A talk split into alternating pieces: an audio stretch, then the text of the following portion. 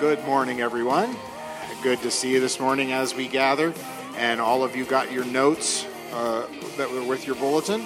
So we apologize, but we asked the water company when they were out here three times in the past week and a half. They said, Call us on Sunday morning and we'll turn on your water with no problem. And we called them on Sunday morning. The guy said, We don't know who you talked to, but we're not open on Sundays. So your tax dollar at work. So there we go. So we are still trying to figure out the best way to get this done, but as you see, the repairs are going to be starting in a couple weeks. And I just mentioned to a couple folks that evidently we are at a period in American history where you just can't get things done. Right? Want to go buy a car? Eh, I don't know about that. You want to call a handyman? I don't know about that. You want to. want some repair work. I'm not too sure about that. So, so it's it's in process. So we're hopefully we'll get it get it done here soon. If you want any other details on it, you can call us and chat, and we'll show you the leak, and you could fix it for us. So, Amen. Well, praise the Lord. Uh, we're going to do something a little different today. Today is uh, Communion Sunday, as you know, and uh, we are also, uh, Pastor Grandi had mentioned to me he had a word that he just wanted to share from the Lord. And we're going to spend some time after communion praying for the sick uh, at, down at the altar. So be prepared for that. If you feel you need a touch from the Lord, this is the time uh, to come and it will be prayed over. and we're just going to worship the Lord and go to the Word. Hallelujah. So why don't we stand together? And we're going to start with. Um, a beautiful hymn of the morning. I believe it's hymn number 139 if you want it in your in your bulletin. Hymn number 139 uh, at Calvary, and that's what communion is all about. Calvary and what Jesus did for us. So, hallelujah. Let's just worship together. On the uh, last verse, we're just going to go nice and slow, and we're going to think about really the in depth of what the words really say. So, let's go. Years I spent in vanity and pride.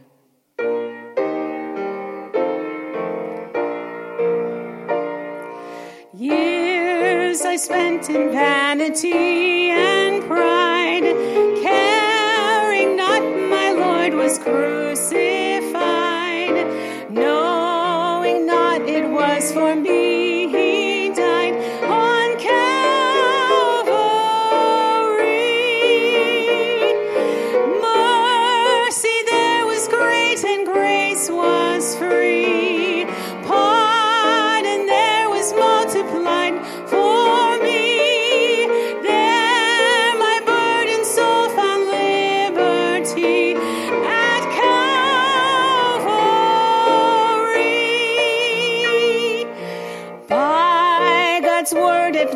my sin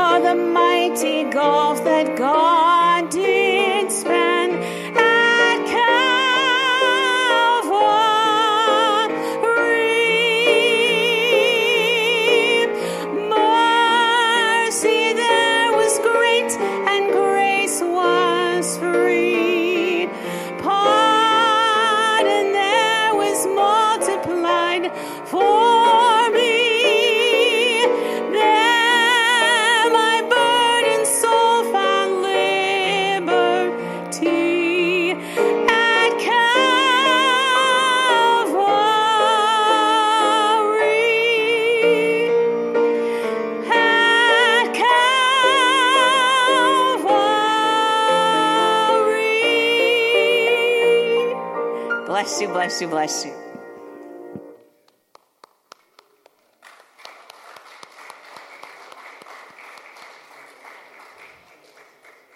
Good morning, church. That was beautiful. Thank you so much for that hymn this morning. We're going to go ahead and continue on with worship, and you can feel free to come down and worship at the altars if you would like. Um, I know that us being new here, you might not know some of the songs, so hopefully you will enjoy them and you will just be able to have a time with the Lord and experience the Holy Spirit this morning.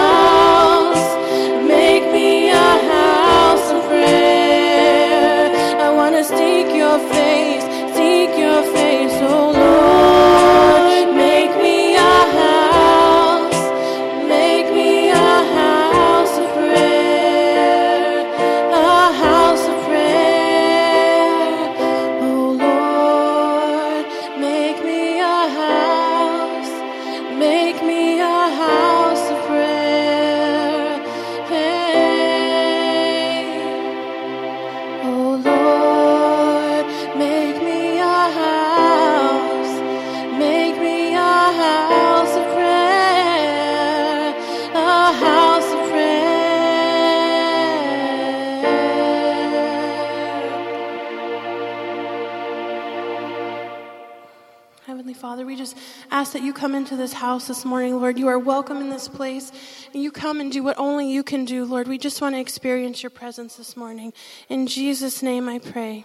Amen.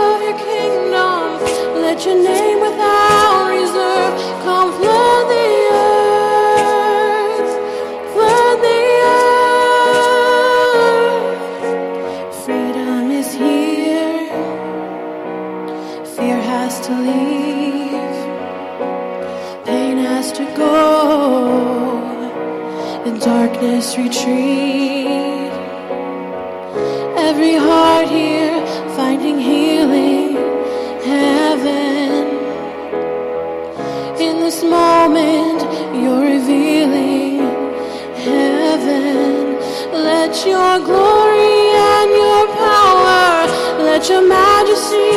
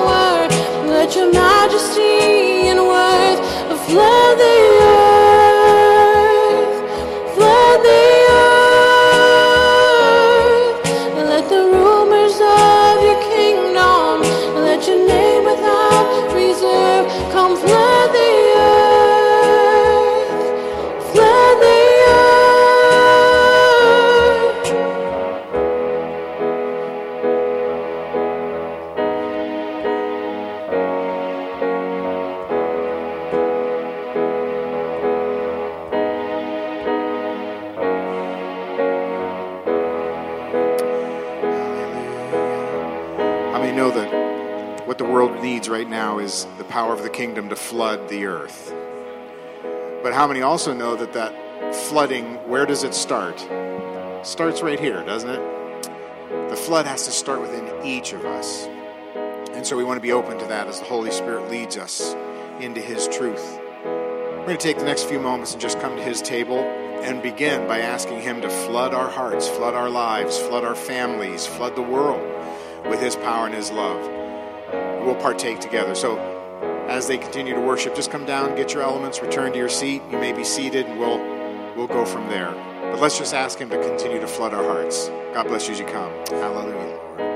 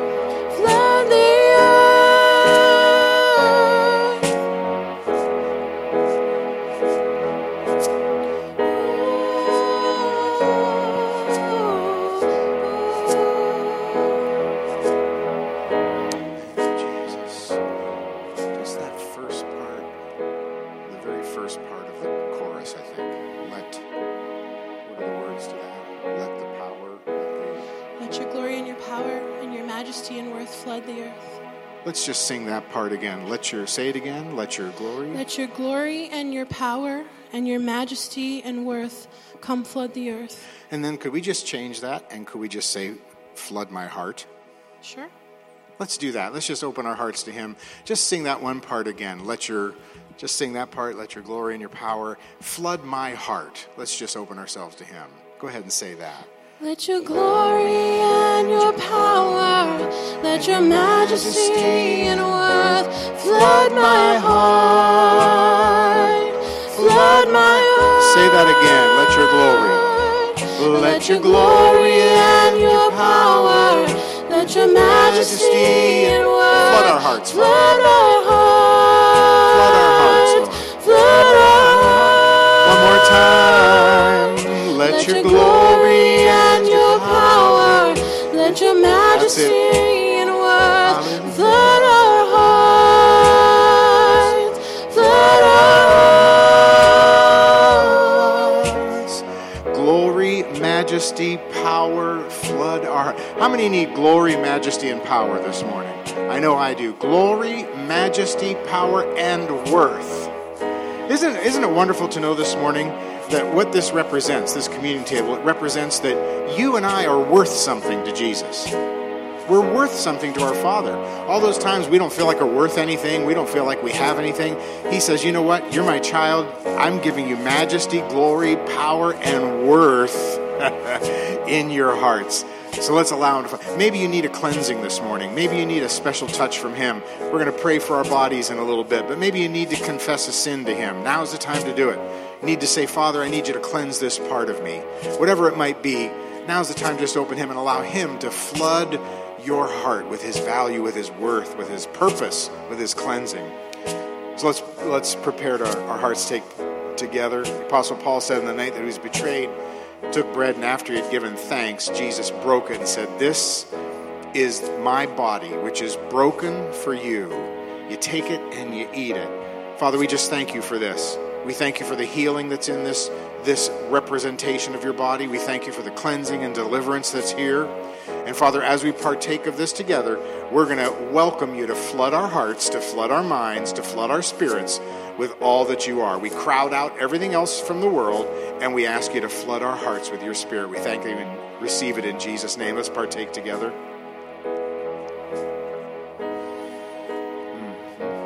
Mm. Thank you, Jesus.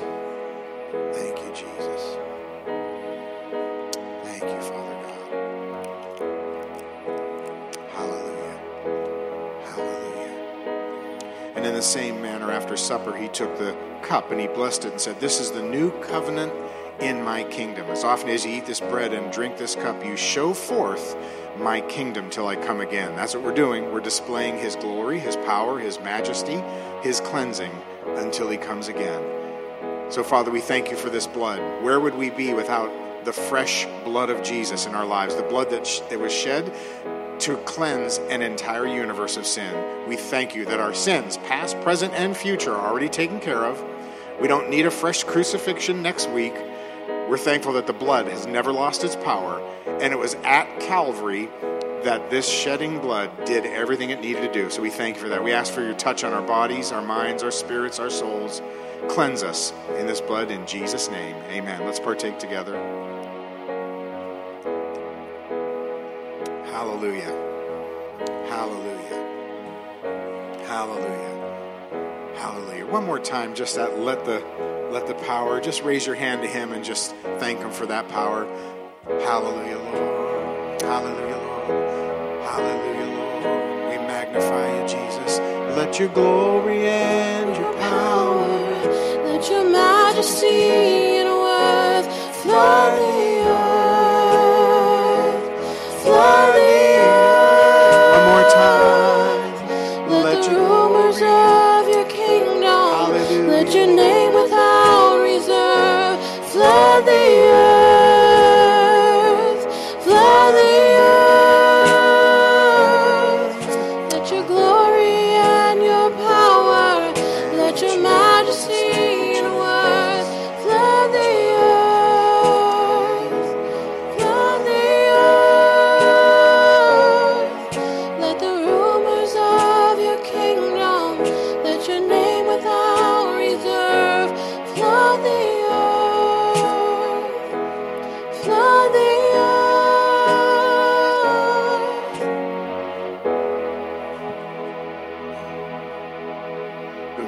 wrote this down um, about a month ago and uh, waiting for the opportune time to ask Pastor Verzelli to share this revelation because this is what it is.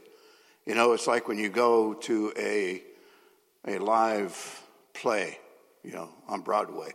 You don't know what's behind the curtain until they open the curtain. Well, many times that's like the Word of God. You can read the Word of God, and it's good to keep reading it even if you don't understand it. But sometimes the Holy Spirit will open that curtain and He will reveal a revelation to you on that particular scripture that you've known for years. Okay? And that's what I just want to share with you today. Uh, about two months ago, um, my doctor said I had an irregular heartbeat. and I says, No kidding. I mean, I says 40 some years. But anyway, he, uh, the cardiologist asked me, Do I have sleep apnea? I, I said, I don't know. I have no clue. You know. And he said, We're going to send you a home test. They sent me a home test. I took it, sent it back, never heard again from them. Okay? So that's telling me something. This is what the Holy Spirit began to show me. We're going to be dealing with sleep apnea and insomnia, among other things, this morning. In Genesis 2, the very breath of God breathed into Adam. God breathed and brought him to life. Not death, life. And then in Psalm 4 and verse 8, David writes, In peace I will lie down and sleep. For you alone, O Lord, does make me dwell in safety. And then in John chapter 20, Jesus says this in verse 19 Peace be with you. Verse 21, Peace be with you. Verse 22, He breathed on them. and the Holy Spirit came into them. Just what happened to you when you accepted Christ. He breathed on you, and His Holy Spirit came into you. And then in Mark chapter 4, in the middle of a storm, Jesus was sleeping. Why was he sleeping? Because the peace of the Father was in him. When he rebuked the storm, he'd still be sleeping if the apostles didn't wake him up. But he, he rebuked the storm. It was the peace that was in him that rebuked the storm that was without him. Then it goes on to say, He said, Peace, be still. Insomnia means excessive worry, rapid thinking, and a multiplication of thoughts. That's insomnia. You ever go to bed at night and your mind is flying rapidly? Mm-hmm. Everybody here. Sleep apnea means a person stops breathing while they're sleeping. That's not God's intention. You see, because He breathed into you when you received the Holy Spirit, His breath is in you while you are sleeping. So, why should we stop uh, breathing when He's living in us? You getting a hold of this? This is a revelation, folks. God's intention is rest and sleep. It is not God's intention that you cannot sleep. Just as God breathed into Adam, and when Jesus said, Peace be with you, he breathed into them. The same thing happened to you when you accepted Christ, and the Holy Spirit came into you and took over. He who dwells in us does not cause us to stop breathing. The Lord showed me this when I was going to bed one night. And I said, Hold on here. I got on my knees and I said, The Holy Spirit is in me. I'm going to bed. I'm tired. I'm going to bed. And I am not going to stop breathing because of some ridiculous, stupid apnea.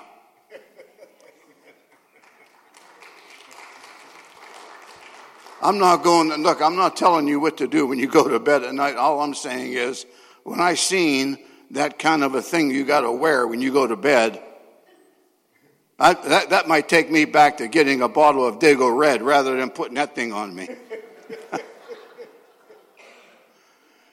Let's all stand. I just wanted to share that this morning. And I believe if you're dealing with sleep apnea, I want you to come right here. And insomnia, I want you to come right over here. Come on down. I'm going to anoint you with oil and I'm going to pray that the Holy Ghost would fill you fresh with His breath. You don't stop breathing. You don't need to go to bed focused on what, what's, what's next.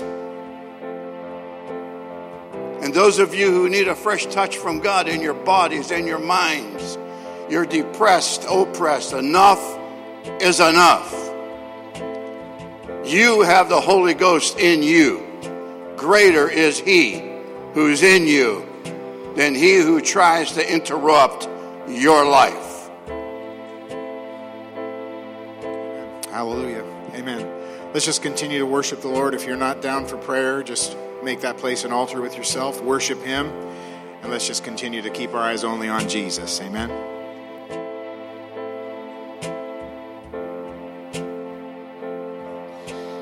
Spirit was moving over the waters, Spirit, come move over us. Come rest on us. Come rest on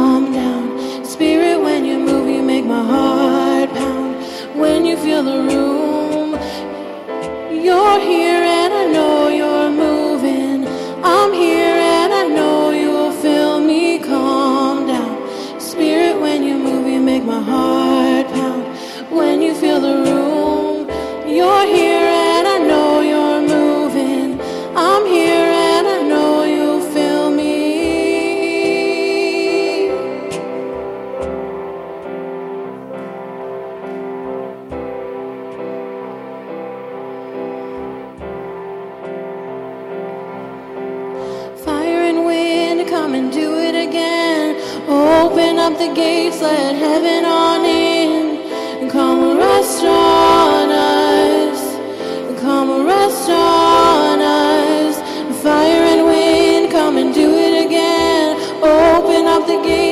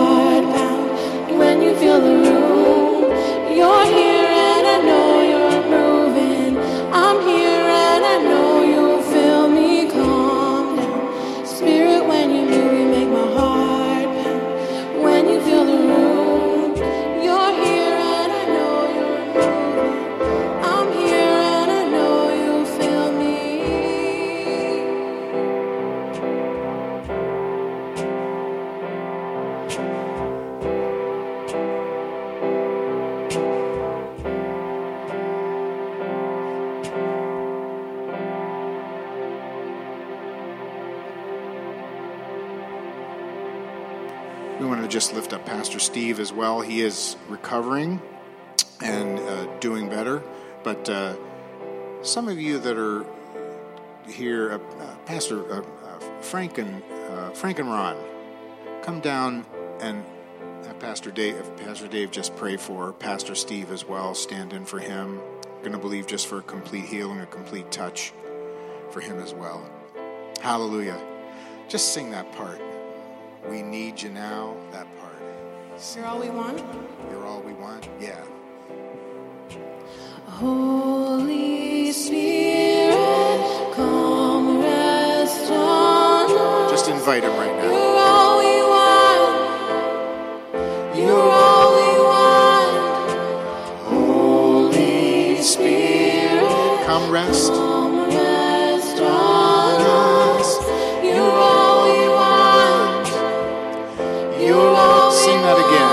singing that. Holy Spirit, come rest on us. You're all we want. You're all we want. You're all. Say it to him again. Holy Spirit, come rest on us. You're all we want. Yes, you are.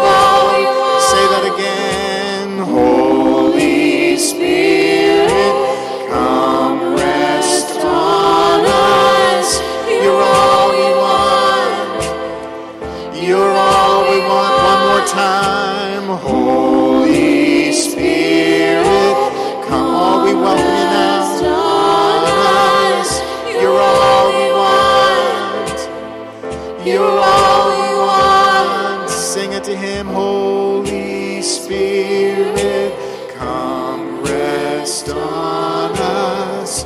You're all we want.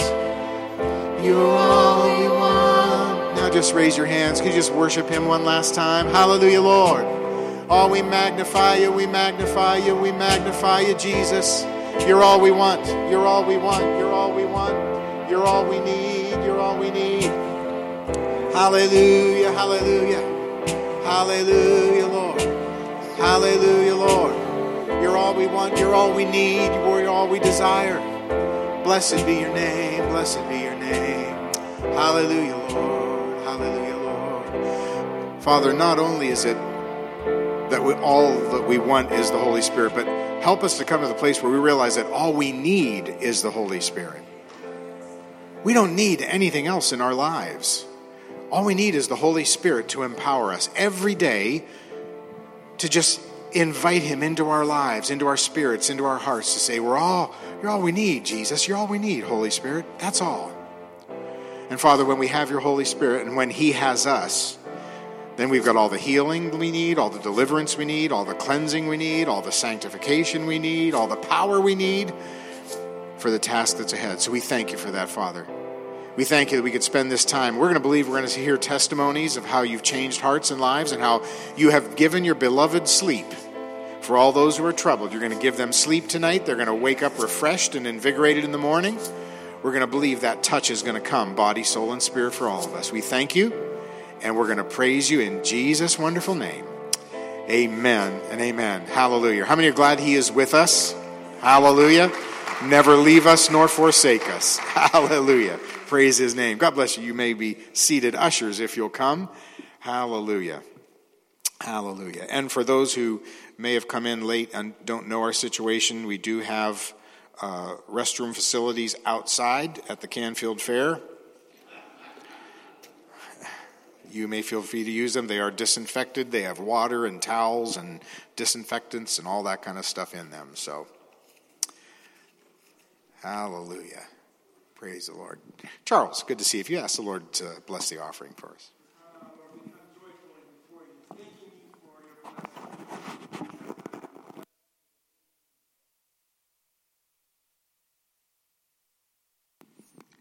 Amen. Amen. God bless you as you give.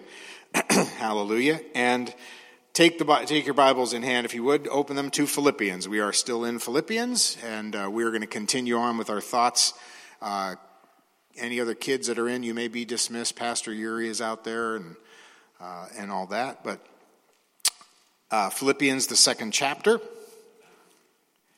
We're continuing with our thoughts about our calling and the positive steadfastness that we can have as we work through difficulties and hardships and things like that.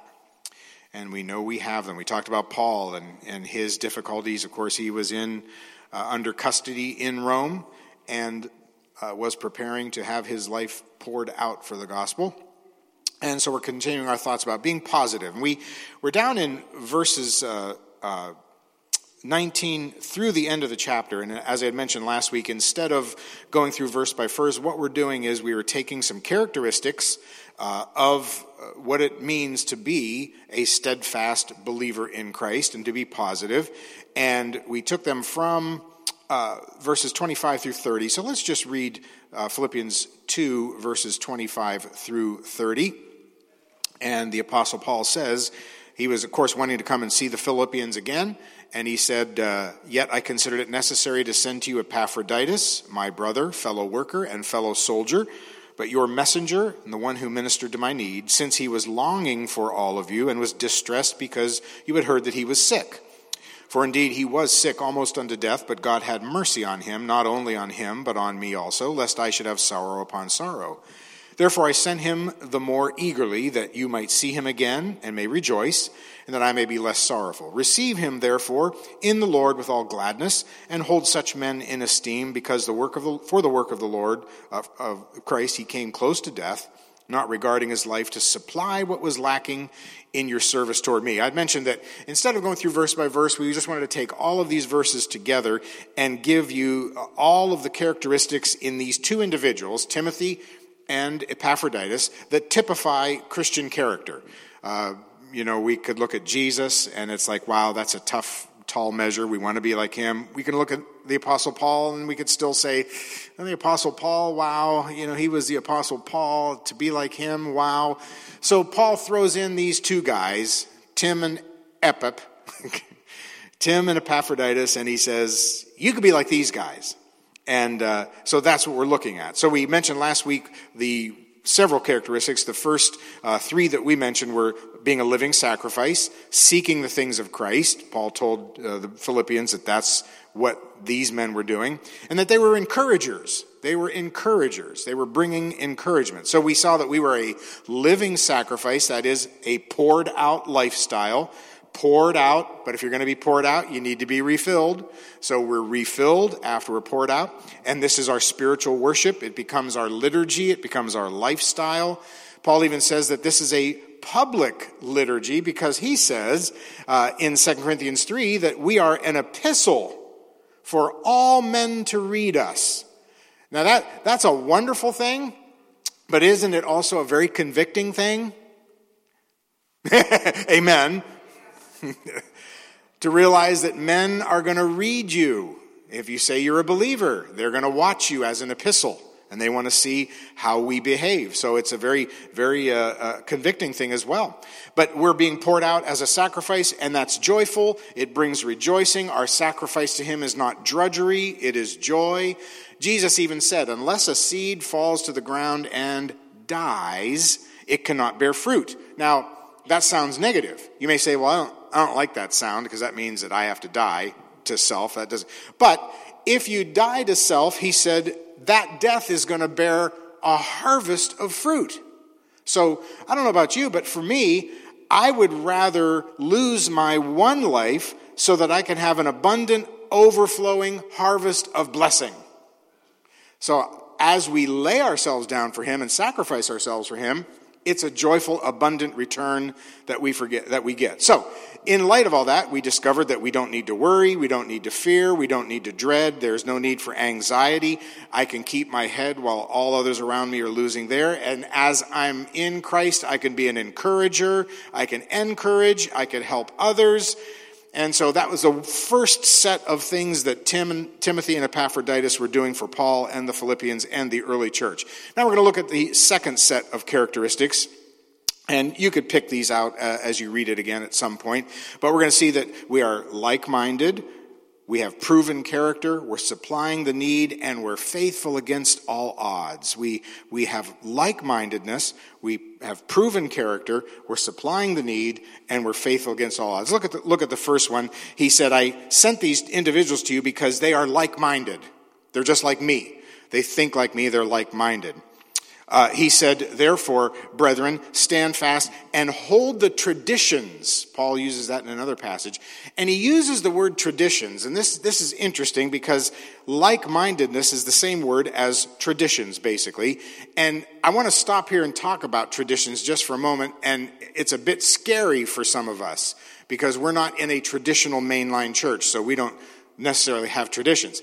However, we just partook of a tradition of the church, didn't we? There are two sacraments in the church water baptism and uh, communion. And these two sacraments have been handed down to us as tradition. And so we have traditions that we follow in the church, and it's not necessarily bad. Tradition is simply a transmission of customs or beliefs from generation to generation. Paul talks about the fact that he's a spiritual father to Timothy and Epaphroditus. So he's handing down to them spiritual traditions. Uh, but as I said, as traditions for us as Protestants, um, you know, the root word of Protestant is protest. As Protestants, we love to protest. Where any two or three evangelicals are together, there's a protest. It just happens. That's why we have millions of denominations uh, we have a problem many times with tradition. We, we, there's a good part about not wanting certain traditions because it gives us freedom of interpretation. Sometimes the bad thing about having all that freedom is it gives us freedom to have bad interpretations too. And so we look at other parts of the body of Christ, perhaps the Lutherans or the Methodists, things like that. And uh, they adhere to tradition. Now, this, don't get nervous. We're not becoming Lutheran, Catholic, or Presbyterian or anything. But there's a good part of it is that they, especially in the Catholic Church, they all believe the same thing, they say the same thing, they, it all comes from the same source, right? Il Papa, the Pope, right? And there's a good part about that because everybody believes the same thing. The bad part about that tradition is that, of course, the Pope can have too much pizza the night before and come up with some cockamamie idea. Like, gets up the next morning and says, priests and nuns can't marry. What? Where'd that come from? That's not in the Bible. Yeah, I know. so there's a bad part about tradition. But we have to understand something about tradition, and I'm taking a little bit of time for this because it, it helps us to understand the Apostle Paul and his ministry and, and our work as well. Our faith, our, our faith in Jesus rests on four fundamentals, and you could write these down if you want. Four fundamentals. The first fundamental, of course, is Scripture, the Word. It's sola scriptura, only the word. It's sola fide, only faith. It's sola Christus, only Christ. That's what the Reformation said. So scripture is our foundation. That's the number one thing we rest everything on. That's the biggest pedestal on this base. It's the biggest thing that we have. The second thing up from that, however, is reason. Reason. God gave us brains, did he not? He gave us reasoning abilities. So when you go to scripture and you read Jesus, and Jesus says, Unless you hate your mother and father and sister and brother, you're not worthy of the kingdom. We go, Wait a minute, wait a minute, wait a minute.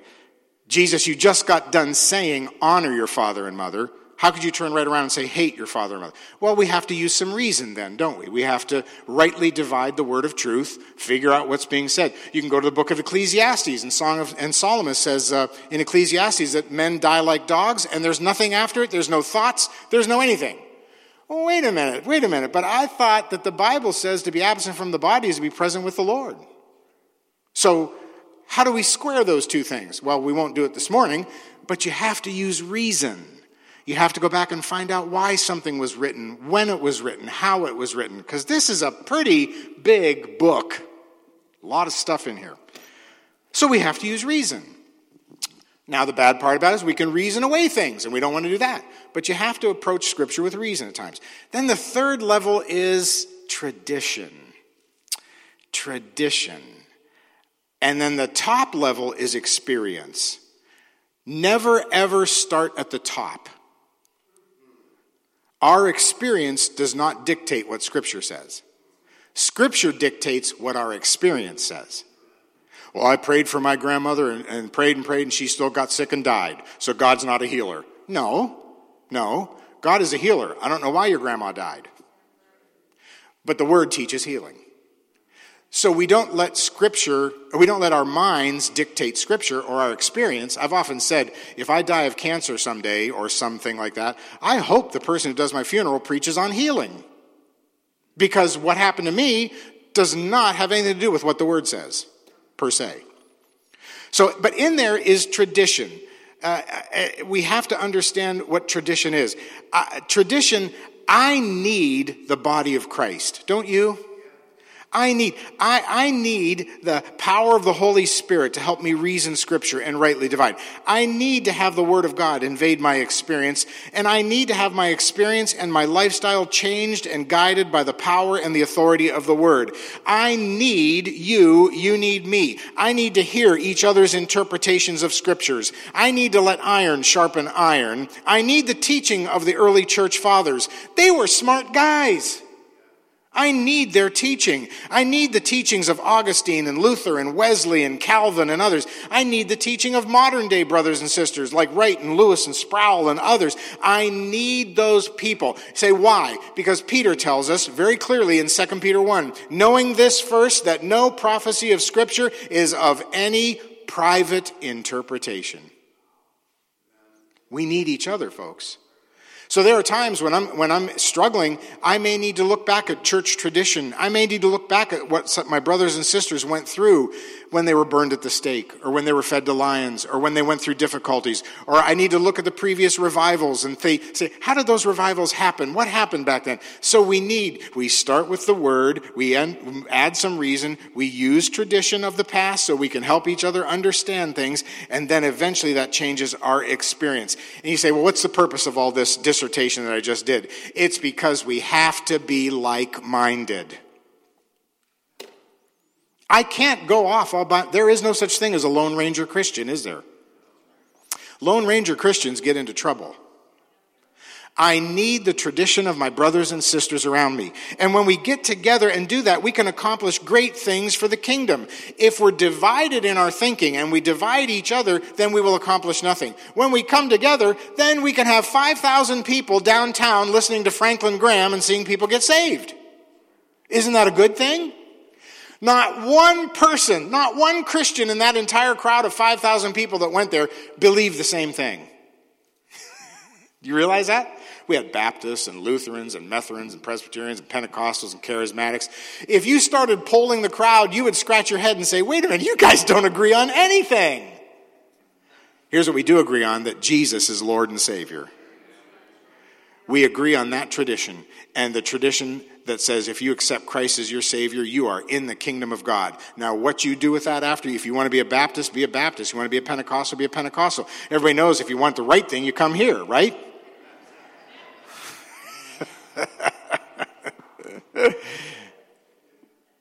but, but we need each other. We need to be like minded in these last days. And I like what Paul says. You could read it in Second Thessalonians, the second chapter. He says, when you're this way, you're going to comfort your hearts. You're going to establish yourself in every good work. We can have good works. We can be grounded. We can have good cheer. We can have good word if we are like-minded and come together in the name of Jesus. So he says, I need like-minded people. I can't have people running all around. I need Timothy. I need Epaphroditus that all believe the same thing. And this leads to the second thing, and that is proven character. I, I, I like this. This is, this is a wonderful little understanding of this word proven character. Uh, in the ancient world, there was, of course, no banking system, there was no uh, paper money. There was no Federal Reserve or anything like that. So each coin, of course, was heated up from uh, soft metal, gold or silver, and made into coins and stamped with the, em- the emperor's insignia or whatever. And when it was cooling, in order to have a uniform shape, they would shave off some of the coin and those shavings would then go back in and they would be remelted into other coins. So, it, but the problem was, since it was soft metal, after the coin was minted, all through society of the day, individuals would shave off a little bit of the gold and silver and start to keep it. And so by the time you got it, 100 or 200 people down the road, it was a little bit smaller than the original coin. and they could tell that something was going on. And it actually became an, an entire business underground business. People would shave coins. You know, like Johnny the Shaver Bombassi, right? he ran a legitimate business, but so they would shave these coins. And, and, and as, as, actually in Athens, they had to create laws to stop. So they would have to periodically weigh the coins, and they had to have laws to say, stop shaving the coins and taking the, taking the gold and the silver. But there were some individuals back then, some money changers that were men of integrity, and they would weigh each coin and they would not accept the coin unless it was of full weight. They were men of honor who put only genuine, full weight money into circulation. The name of those individuals was the exact same Greek word in our text, dokimos. They were righteous individuals that were called dokimos. If you wanted to get the proper exchange for your coin, you didn't go to Johnny the Shaver Bombassi. You went to the guy down the street that was called a dokimos because he was a man of proven character. How many know that what we need right now in the Church of Jesus Christ is people of proven character? Men and women that are genuine. Men that women are the full deal. Men and women that testify exactly to what the word says and stand by it. Because we are epistles that are written in the hearts of men to be read by all men, written not with ink, but with the living, spirit of the living God. And we need to be like-minded individuals who have proven character. When someone looks at us, they say that person is a Christian. Not perfect, but they follow Jesus. Proven Character. We don't shave off anything, we do it all the way. So when you do that, you have proven character, and then what follows from that is you're able to supply the need. And that was that was the big thing that Paul got to. He said, they're, these individuals, they're supplying the need. They're they're living the sacrifice of Christ, and they're supplying the need. I, I, I believe that probably one of the greatest things we could do in the body of Christ now, and especially in the days that are ahead, is to meet the needs of each other, meet the needs of the body of Christ, body, soul, and spirit. But remember, the word says very clearly, right, that that later on we'll see it, that uh, Paul says, My God shall supply all of your wants. What's it say? Needs. Oh, that's sort of boring. I was hoping it said once. Because, boy, my list of wants is really big. All your need, not your wants. But you know what happens? As we minister to Christ and as we bless others, we get some of our wants taken care of too, don't we? Because that's how He blesses us. And it's the same for us. He, we, we are called to supply each other's, not wants, but needs. Needs. Whatever the need is, we help to supply it. I'll give you a good example. Uh, Pastor Steve, as I mentioned, he's getting really, really good. He's, he's actually hoping for December sometime, so we're, we're hoping with him. But uh, he said, I just, I have a problem is I, I just, because he, you know, he has a nice scar from his top of his chest down to his belly button. And he says, I just, I can't cut my grass yet. Could somebody help come and help me cut my grass? And Pastor Ron, I think it was um, Mike Scherer and Tommy, they volunteered to go cut the grass. That's helping him in need, right? That's supplying a need. Not a big deal, supplying a need. Now, what if, like, a year from now, Pastor Steve says, Hey, you know what? Can somebody come and help me cut my grass every week? Well, we would say, No, wait a minute now. That's not a need, that's a want. Because all of us want somebody to do that. So we are called to help each other's needs. And in doing that, we are fulfilling that living sacrifice that Paul used as an example for Timothy and Epaphroditus to the Philippian church. But then there's one last one. He, he ends it by saying that this, this Epaphroditus was faithful against all the odds. How many know that the odds are against us right now? Uh, uh, wow, and just about everything. He, but he was faithful. He was a, and, and, if you look at these, the wording here in these last couple of verses of, of this chapter, you look at the wording, and in five verses, Paul said he was a worker, a soldier, a messenger, intensely craving to be with the family of God. He was sick, distressed, sick unto death, came close to death. Wow, that guy was a wreck. Five, five, just those several verses. Sick, distressed, sick unto death, came to close, came close to death but he was faithful. Not successful per se, but faithful. It sounds like the odds were against him, but he was faithful. He was faithful. I, I, you and I all know it. You, you that are over a certain age. I told you before, and my, my, mother will tell me, and others will tell me, "Oh, I just I'm so sore with this. I, this hurts so bad." Uh, and I, have told you before. I was out doing some stuff around the house. I was fixing some uh, stuff on the outside of the house, and up and down the ladder, and and all that, and and I was picking some stuff up. And I I told you before. Now, when I go, bend over and pick something up, of course, not only do you look and see if there's anything else down there to make you pick it up at the same time, but I start standing up and I start making noises I never heard before. Groanings that cannot be uttered, right? Where did that sound come from? I never made that when I was 28. what in the world? The odds are against us, but we're faithful. Epaphroditus, I'm sure, was not happy. He was not carefree. He was not skipping joyfully doing all of his errands, but he was faithful. And that's what the Lord wants. He wants faithfulness. What are we doing? We talked about this from the very beginning. We're holding forth the word of life. We're, we're teaching. We're spending our hearts and our lives. We're holding forth the words of life. We're seeking the things of Christ. We're proving our character through hardship. We're proving our character in the midst of a crooked, wicked, and twisted generation. A generation right now that is absolutely total nonsense. They have lost their minds. Every segment of society has lost their minds. And we are in the midst of it. We're in the middle of it. And we're proving our character by following what Jesus has told us to do and holding forth the word of life. Because, see, folks, we have a hope this morning, don't we? We have a hope in Jesus this morning. We have a hope that doesn't make ashamed. We have a hope that is an anchor for the soul, both steadfast and sure, which enters into the presence behind the veil. We just heard Brother David give that testimony that, you know, they said, we're going to send you this machine. This is the last I ever heard. Who knows? It's probably lost in some supply chain thing somewhere. So in the meantime, then Holy Ghost, why don't you just cause me to breathe so I don't have to worry about that?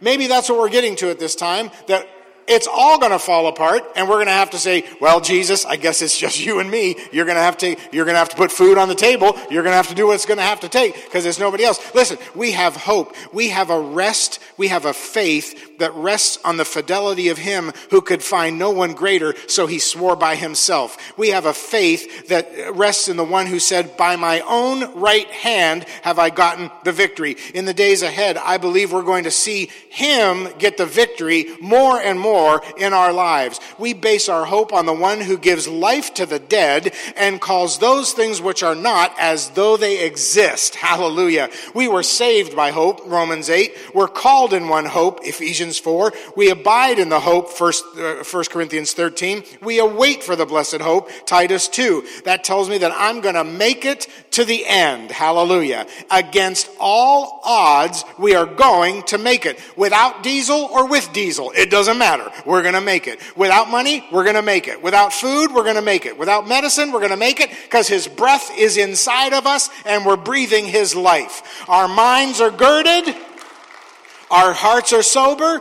Victory lies ahead. He'll bring the mountains low when they need to be brought low. He'll make the crooked places straight when they need to be straight. He'll make the rough ways smooth and he'll make the desert like a garden again. You take his hand and he takes your hand and together you move forward. You're faithful up the mountain. You're faithful down the valley. You're faithful through the desert. You're faithful at the oasis. You're faithful when there is no water. You're faithful when there is no food. You're faithful when the bills are too high. You're faithful when the sickness is too painful, and step by step, inch by inch, minute by minute, every sweat drop by every sweat drop, you've been saved long enough to know that that's the way it is, folks. Every sweat drop by every sweat drop. Our life has never been sitting in a pool with a Snapple in one hand and, and, a, and a TV in the other, watching something on TV. No, that's not the way it is. After a period of struggle, you turn and you look at the steep grade that you just climbed up and you say, How in the world did I make it up that hill?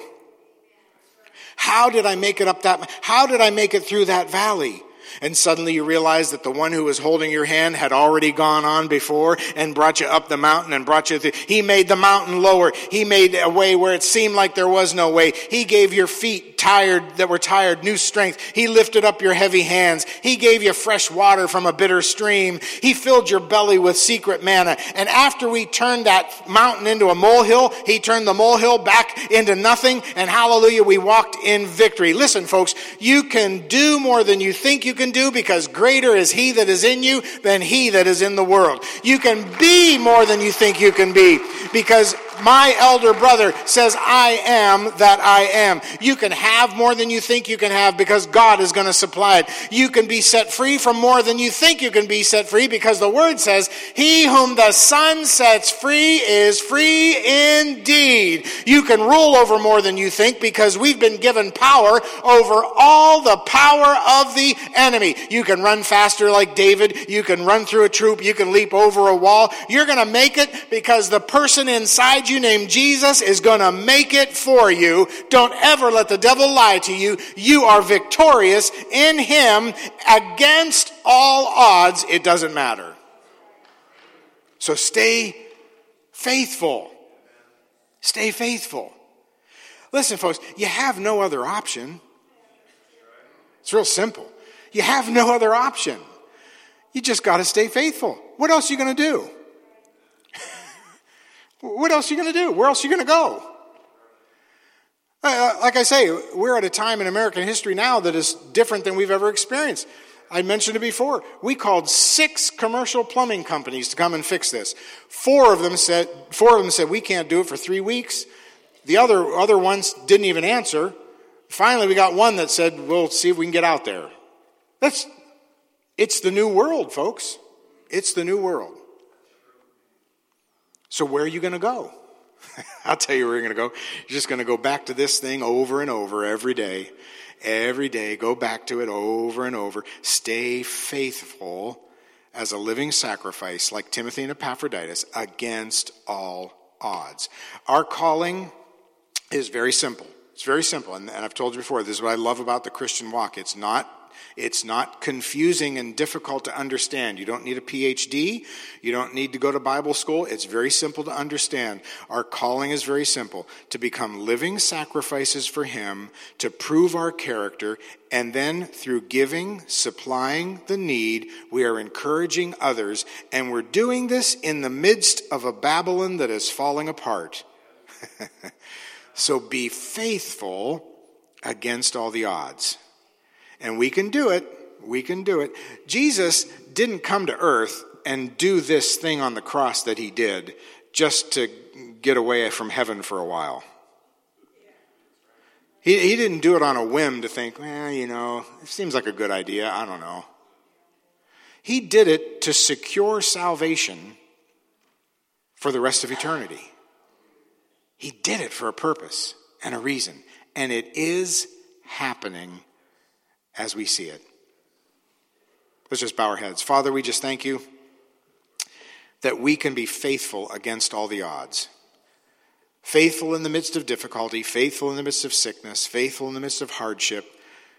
Someday we'll be able to sit down and talk with Epaphroditus in heaven and say, Tell us, tell us the stories, tell us what happened. Because back then, you didn't have cars and medicine like we have now. You didn't have air conditioning. You didn't have airplanes. So when you journeyed, what happened? Were you robbed? Were you beaten? What kind of sickness was it? Was it malaria? Was it cholera? What, what was it? And how did you get through? Even unto death. Wonderful. It'll be wonderful to hear the story. And we know that the end of the story will always be the same that Jesus inside me helped me through it. Made it all the way. Made it all the way. And Father, we know we can make it all the way against all odds. We've seen it as we talk about tradition.